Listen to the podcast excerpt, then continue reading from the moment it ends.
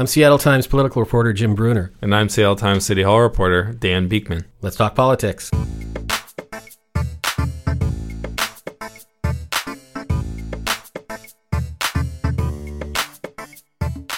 Welcome to episode 71 of The Overcast, the Seattle Times weekly politics podcast. This week, we're joined by Todd Myers, director of the Center for the Environment at the Washington Policy Center. The Washington Policy Center is a free market or conservative think tank based in Bellevue. Todd is a an expert on free market environmental policy. He's the author of the book Eco Fads: How the Rise of Trendy Environmentalism is Harming the Environment. Previously, he worked at the State Department of National Natural Resources, and before that, he worked for the Seattle Supersonics and the Seattle Mariners. Thanks for joining us, Todd. Yeah, thank you for having me on. So this is a bit of a follow up to last week. Last week, of course, we had on Kristin Eberhard from the Sightline Institute to talk about the carbon tax proposal in in the Washington legislature. Since we had that conversation, I think that bill has taken one more step, passing the Senate Ways and Means Committee. Correct. Correct. So where does it stand? What are you hearing about its prospects? And then let's get into some of the nitty gritty on what you think of the bill because you've had some criticisms of it. So yeah, it's uh, currently it's out of the Ways and Means Committee and in rules. That's largely a formality. I mean, essentially, it, um, uh, if they decide to move it forward, it will move out of rules very easily and onto the Senate floor, but it hasn't yet. We just have about a week left, so there's not a lot of time because it still has to go to the House. Um, so the prospects, I think, um, are dim but not dead. Um, and it's because there's a lot of pushback. And, you know, remember that the um, Democrats have a one seat majority in each chamber. So they have to get everybody on board. And I think that's very difficult, um, especially on a very controversial uh, issue like this. And let's talk about some of your criticisms of it. You've written some pieces for the Washington Policy Center. For example, one headlined Carbon tax bill won't meet promised CO2 targets. So right. the state has set in statute actually goals goals to reduce overall CO2 emissions below I think 1990 levels.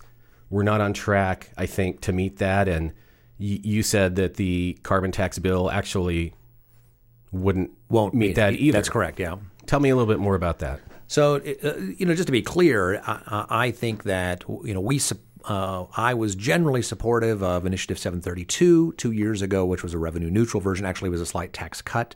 Um, the concerns about that, because the tax um, laws in Washington State are so complex, is that at the end of the day, some people would see tax increases that we didn't want to see tax increases, and so just getting the balance right is just difficult, even if you agree with the policy. So um, I'm happy to have policies that reduce CO2, that make us more efficient. I think this policy has been done in the worst way possible, which is that um, there are a huge number of carve outs and protections and handouts to different organizations, not only industry, uh, but also special interest groups. There is a, an actual board called the Environmental Justice Panel that is set up, a member of union members and other special interest groups and that has and that sets rules about what environmental justice is and then that's been applied throughout the bill. So all of the expenditures in the bill have to meet the restrictions or the, the whatever the environmental justice panel comes up with. And so if you go through the numbers and you say okay here's what we're spending and here's what's being siphoned off for all these other special interest groups what money do we have left over and how are they going to spend that? And what you find is, is that there's not enough money left over actually to do what the bill says it's going to do, which is cut carbon reduction or uh, cut CO2 emissions. And so that is what has happened. In order to get the bill passed, they've had to give out so many freebies to so many different groups to get them on board that the bill doesn't do what it claims anymore. Is the point of the bill not to use pricing to accomplish those goals rather than the revenue? Correct. So um, you had Senator Carlyle on, who was one of the prime authors of it, and he said he doesn't believe that pricing works, right? That pricing is the way that you get people to reduce CO2 emissions or to become more efficient. That the key is you have to have government spending, and the spending has to be on projects that reduce CO2 emissions.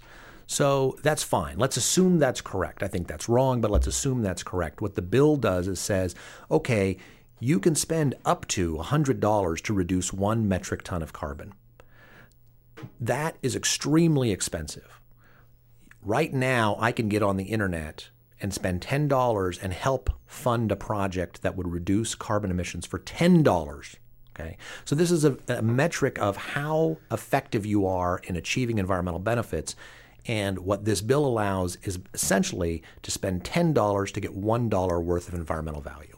And uh, just to drill down a little bit, what what, what does the bill contemplate actually spending that money on that, that would to some extent reduce carbon? Well, it has a long list of things that are possible. And then what people do is they apply for grants and say, "Here's what we're going to do." But there's some real there's some ideas in there that are essentially make no difference whatsoever. So utilities are essentially carved out. They don't have to pay the tax. They collect the tax, but then they can use the tax in however they want to but they have to claim that they're car- they're cutting emissions. And so, for example, one of the things that it says they can do is help people buy electric vehicles or put electric car charging stations into homes. That is extremely inefficient because the people who can afford a Tesla or even a Nissan Leaf tend to be the people in the top 10% of earners. In other words, they would have purchased this car anyway because, frankly, Teslas are cool cars, right? Leafs are very comfortable cars. They're not, you know, they're not a Tesla, but they're still very comfortable luxury cars. And if you can afford one, you don't need a government subsidy. And what we found is, is that the state actually waived sales taxes for electric vehicles.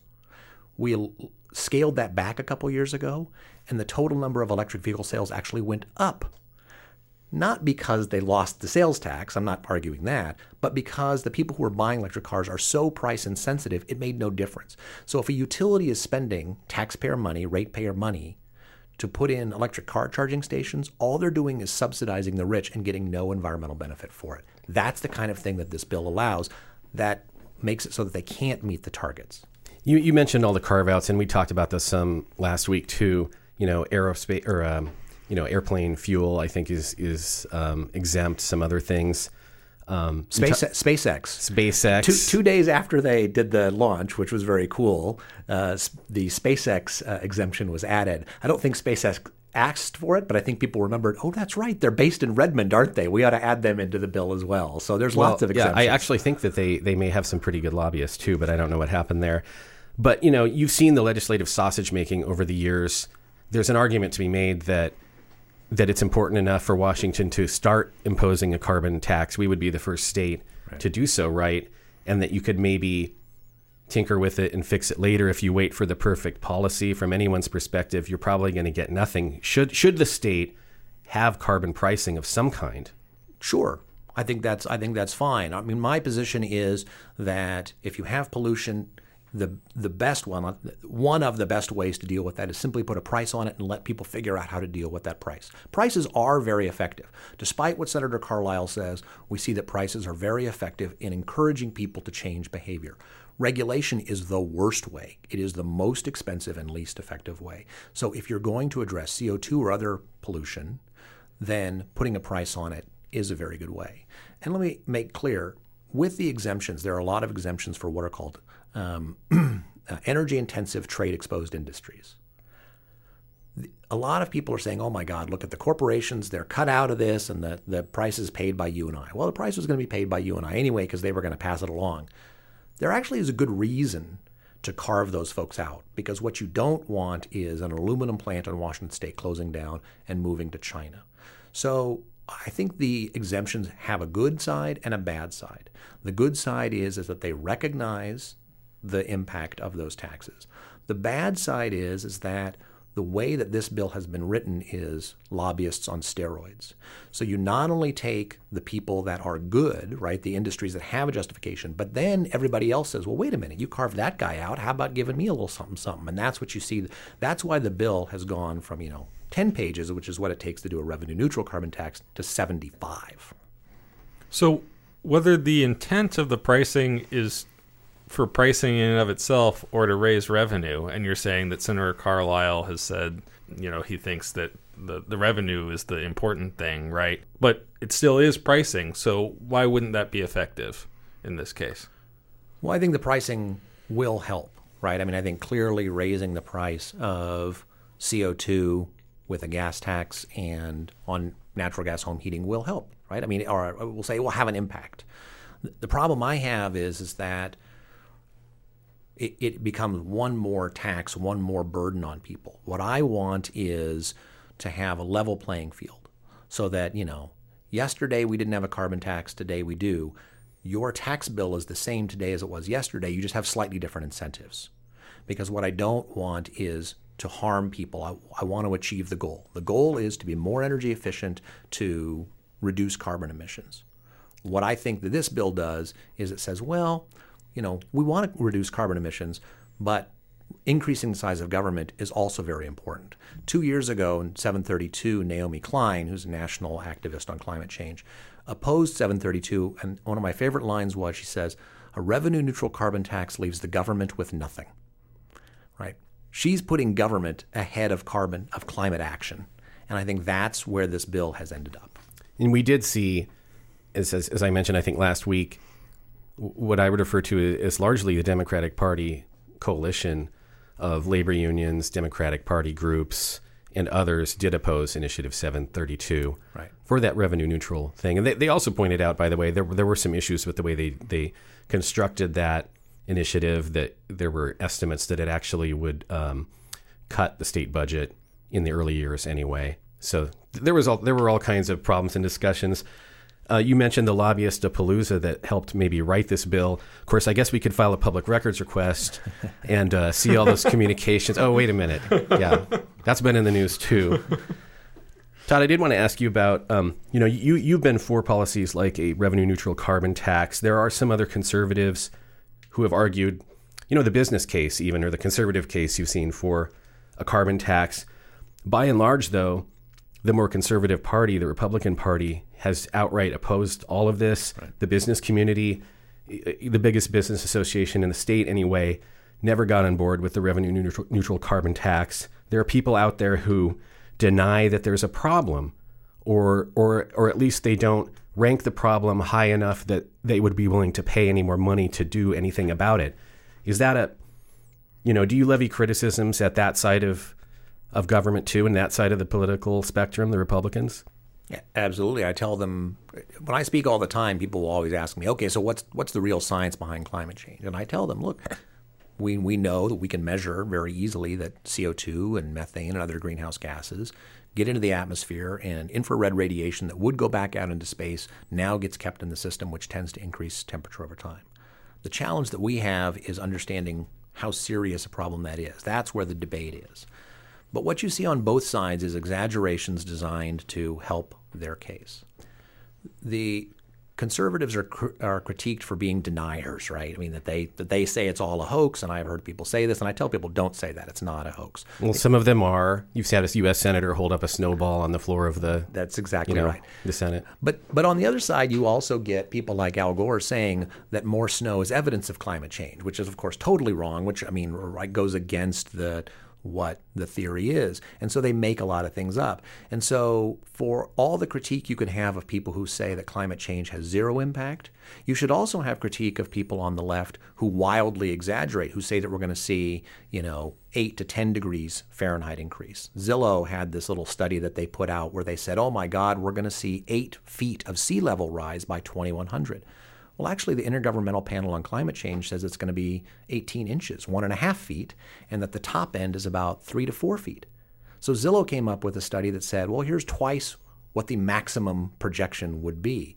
So you see exaggerations on both sides designed to achieve a policy objection. And that's what I think the thing that I, when I talk to conservatives, the reason they say, oh, climate change is a hoax or it's not real or other things like that, is because what they're afraid is, is that the minute they say the science is real, it's a Trojan horse for big government.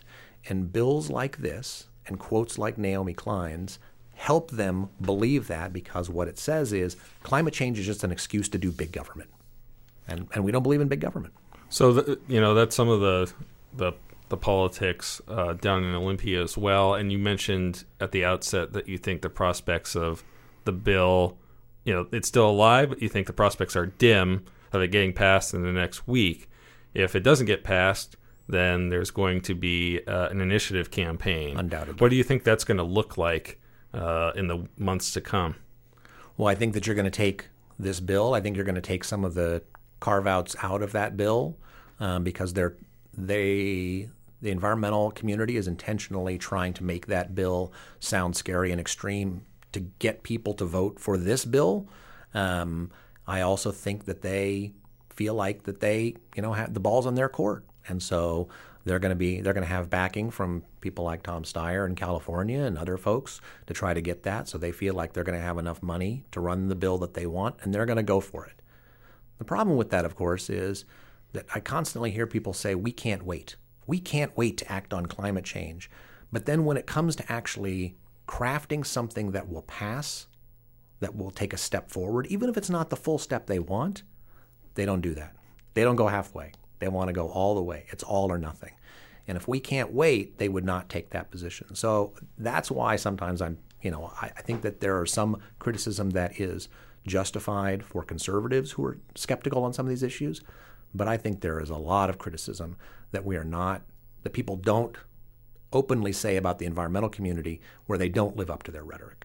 You've also written and you just discussed that, you know, Governor Inslee is is sort of exaggerating from your point of view the threats to Washington State. You had a piece that said Senate Bill 6203 to impose a carbon tax exaggerated environmental threats are out of balance with the bill's high cost. I mean, what did you specifically mean by that? Because if you look at the global picture, it's a very serious threat, isn't it? And it and it trickles down to to everything in Washington State, from forest health to you know rising sea levels or whatever the level might be. Do you really think it's fair to say that it's exaggerated? And then I think you made a point about the the level of carbon decrease that would be achieved just by this specific bill is very small. Right. But but is again is that an argument against doing anything and taking a leadership position that other states might follow? Well, clearly I don't believe it's an argument against doing anything because I've supported doing things that make sense. Um, but the governor says that climate change is an existential crisis. Do you know what the word existential means? It means we won't exist, right? So, I mean, that sort of rhetoric is ridiculous. Washington state will exist. How do I know this? I know this because two summers ago, we had a summer that was equivalent to what we would see in the year 2080 under the current models. Does anybody realize that? Did anybody go, oh my God, look at this summer. It's horrible. It's awful. People are dying in the street. We've seen it. So it doesn't mean it has zero impacts, but it does mean that um, it's not an existential crisis. I mean, was this the summer with the most extreme forest fires that we've had, for example? Was that the year you're referring to? There was absolutely. And heat causes forest fires. But you know what else causes forest fires? When I was at the Department of Natural Resources, we told people constantly these forests are unhealthy because they are not being managed well and we are letting trees die. And the environmental community said, let it burn. Letting it burn is the most natural thing. And we said, that's ridiculous. We have, it's humans who have caused this problem to create these standing matchsticks, and you're going to get a problem. And the environmental community, when I was at the Department of Natural Resources, said letting it burn is the best thing to do. 15 years later, they say, oh my God, look, this is climate change. Right? So I think they play games. So there's no question that hot summers create more risk of fire, and we saw it. But we also see that as of today, we are ahead of average snowpack. This will be the ninth year out of 11 that we have had above average snowpack. So in the bill, it says we are already seeing loss of snowpack. We're not. We're actually seeing higher snowpack nine of the last 11 years. So again, we shouldn't confuse zero risk with exaggerated risk. And when the governor says things like there is an existential crisis that is intentionally exaggerated, uh, it, it is not backed up by the science or data we're seeing. It doesn't mean we do nothing, but it means you have to do things that make sense. And the campaign for that ballot measure, if that's indeed what what ends up happening, uh, will have probably a lot of money and a lot of political firepower behind it. Uh, do you think that voters would end up going for it? If the proposal is what I think it is, I would say no, because I think that we have reached a level of taxation that people simply will say no. Because I think. You know, Just because it's a tax. Correct. What what is the level of tax you should we, that we could expect from that? Have they? I, I don't know that they've rolled it out. They've just said we're ready to launch an initiative. They've been working on things for several years. They threatened to run an initiative at the same time as Initiative 732, and they didn't do it. It's the same group. The governors or, or the climate, the carbon tax bill in the legislature now, I think, is set at twelve dollars per metric ton, and then goes up to about thirty. Right. Would the which just for people is, mm-hmm. it's really easy to translate a met, cost per metric ton into cents per gallon. So $12 a metric ton is 12 cents a gallon. $30 a metric ton is 30 cents a gallon. So that gives you a sense of how much it costs.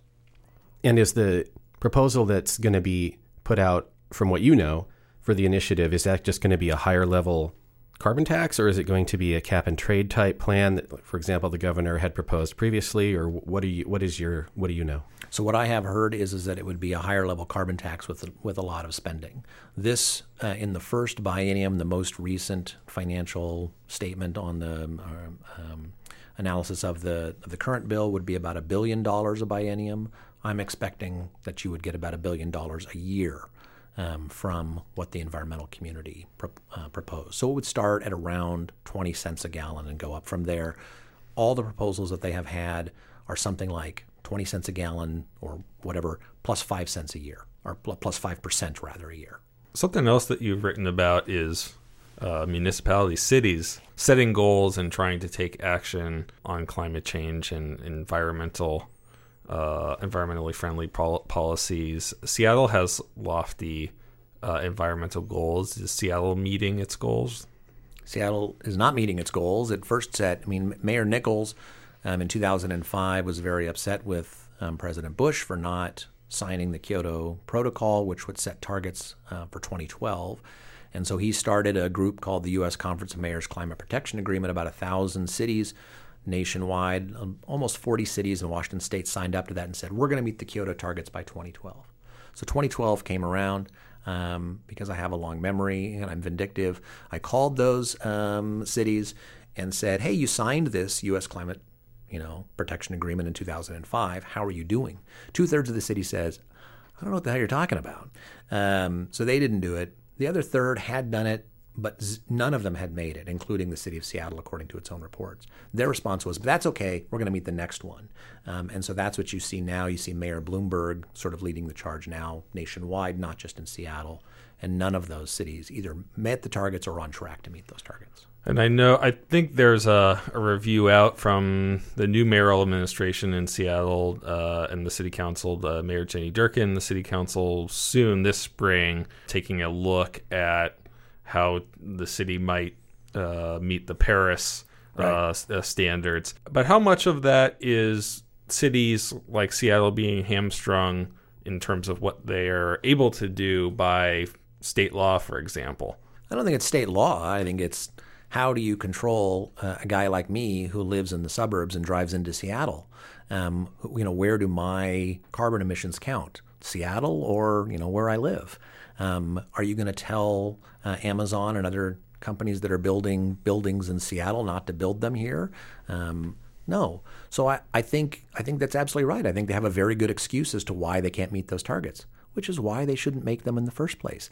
That's the problem is is that it is a political um, insincere claim where they're trying to get credit for the political claim, even though they have no ability to meet the goals. And two specific things that Mayor Durkan has talked about just in the last couple weeks. She she talked about I think both these things uh, at her State of the City address at Rainier Beach High School. Um, recent one was uh, some kind of a pilot program for greener, more sustainable buildings, and there I think there would be some incentives there. I haven't seen the details, but just to start with something like 20 buildings, I think there's. She also held an event recently on electric vehicles, that there are more charging stations being made available in the city. Are either of those two things programs or initiatives that you think can make a difference? Yeah, but I, I also think, I mean, I can tell you how to make a difference, but I can also, you know, give me an unlimited amount of money and I'll make a difference. The question is how much, we don't have unlimited money, we don't have unlimited resources. So where do you get the most bang for your buck? Electric car charging stations are not a place that you're going to get the most bang for your buck, frankly. Um, there are other things you can do, but really the solutions come from individual. Each individual uh, is going to do something slightly different. So let me give you an example. Car2Go. So Car2Go is a little two-seater cars that you can rent. Um, BMW has a great program now called ReachNow, where they use the same thing but for electric vehicles. Um, the city of Seattle estimates that Car2Go has reduced the number of vehicles that people purchased in the city of Seattle by 9,000. That is not a government program. It is a for-profit uh, industry that allows people to use those cars rather than having to buy their own, take up another parking space, um, and all the costs that are associated with that. Who planned on that, right? What government agency planned on? None.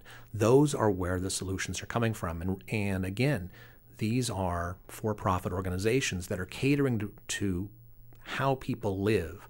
And you're going to be more successful doing that than imposing regulations. So, yes, I mean, can we uh, impose regulations that at a high cost reduce carbon emissions? Yes. But there are better ways to do it where you get bigger bang for your buck and that work with people rather than against them. Do you think that this piecemeal approach that we've kind of been talking about, where Washington State is looking at a carbon tax, where California has a cap and trade system, you know, some states have uh, low low carbon fuel standards. Is the, is that ideal anyway? I mean, you don't seem to be a fan of government regulation at all, or you know, as the most effective means of reducing carbon. Isn't shouldn't there be a national policy? And, and but you know, the prospects for that, of course, would seem to be hopeless at this point. Yeah, I think.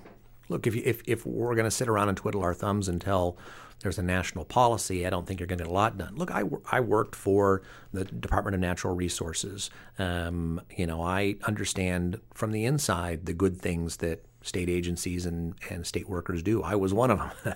and I think we did a lot of good things on forestry. And like I said, I think we raised some alarms about um, forest health that I wish had been heeded years ago. So I'm not anti government, I'm not state agency, but I think that the, the most effective, and a lot of people in state agencies will say that, they simply don't have the information or ability to make these radical changes in the way that you and I do. I know what's best to reduce my environmental impact. And if you give me the tools to do it, then I can do it. I have a little box um, because I'm a geek. I put a box in my electrical box at home that, that can tell me on my phone right now exactly how many watts my house is using. So I looked at that and I realized, holy cow, I'm using a lot of electricity for my kitchen lights. So I swapped them out to LEDs and I went from 600 watts to 100 watts every time I turned them on. I have a Nest thermostat. My Nest thermostat uses artificial intelligence to figure out when, you know, I'm home and not home and use less electricity. Those things are what's saving me money. Not I don't have to rely on somebody in Seattle or Olympia or Washington, D.C. And people in Seattle and Washington, Olympia, um, they don't want to tell me what to do, right? They, they say, I don't know. That's where we're going to get real environmental benefit. One of my favorite quotes is from a guy named Muhammad Yunus, who won the two, 2006 Nobel Prize in Economics. He says, When I see a problem, I don't wait for government, I start a business. You're seeing a lot of great ideas for doing more with less to help the environment from business, from technology. That's the work that I'm focused on. I think it's going to be more effective. If you could have a national policy, though, would it be a nation, national carbon tax? Simple and transparent is the best way to go, right? Give people simple and transparent signals, and then they will figure out what works best for them. And with the technology and options that we have now, um, people are able to adjust. Not everybody. One of the but, things but, that but, I, but with the price signal that the government can impose to to move it in the right direction. I mean, we have, Right. you know, miles per gallon standards, things like that have made a big dis- difference. You wouldn't have necessarily just had industry doing it on its own, would you? Well, but but a perfect example of that is is that California mandated a certain percentage of electric vehicles be sold in the state in the 1990s. There's a whole documentary called "Who Killed the Electric Car" that's all about why it didn't happen. I'll tell you why it didn't happen: technology. The technology wasn't there. But what technology was there was a hybrid. So Toyota and Honda recognized that they could sell hybrids to people who wanted um, fuel efficient vehicles that helped the environment. Politicians didn't mandate that. They didn't know what the heck a hybrid was. And now a Prius, right, is essentially the symbol of the environmental movement. But it didn't come out of the government process that so many environmentalists say is what we need. It came out of business. So that's where you get it. So if you're going to do government, you have to be very careful, but a simple and transparent price is the best way to go, not regulation. I mean, it's kind of interesting. You just obviously disagree probably a lot with our last week's guest, and yet um, the Sightline Institute was actually fairly, uh, you know, didn't have a huge problem, I don't think, with Initiative 732, for example, in the way that a lot of the environmental community That's true. They Did. weren't they weren't as bad as others. They did a lot of research and said, you know, even the revenue neutral part that got criticized for not being revenue neutral in the long run would have been pretty good. But- but so again- maybe maybe some some uh, some places where groups can can agree and achieve a policy that could get some widespread support in my fantasy future world, right? I, I like Sightline. I, I talk to them from time to time. I think they're very thoughtful. Um, in the past, I've actually sent things over to them um, before I publish them to say, all right, uh, before I make a fool out of myself in public, can you tell me uh, what's right and wrong about this? Um, so I and they and they gave me good edits and they gave me good critiques, very thoughtful. Um, so I like them. I wouldn't do that with other groups, but um, I did think that they were supportive of a revenue neutral carbon tax, but I think they were afraid to say it. And that's what frustrated me about them is that if you asked them behind closed doors, I think they would have said, yes, this is good, but they didn't say it in public. Interesting. Well, thanks for talking with us about this today, and we'll be watching what happens in the legislature and then potentially what happens after the legislature. Thank you for having me on.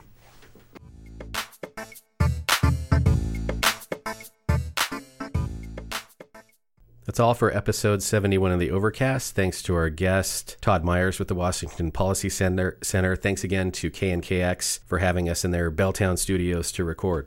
And if you support the quality local journalism that we do uh, that makes this podcast possible, please go to Seattle Times dot com backslash support to subscribe. Thanks for listening, and you can give us feedback on Twitter at dbeekman at jim underscore Brunner. You can email us at seattletimesovercast at gmail.com. Drop us a review on iTunes. That's where you can hear the podcast, uh, as well as on Stitcher, TuneIn, SoundCloud, pretty much everywhere you get your podcasts. And until next week, have a cloudy day.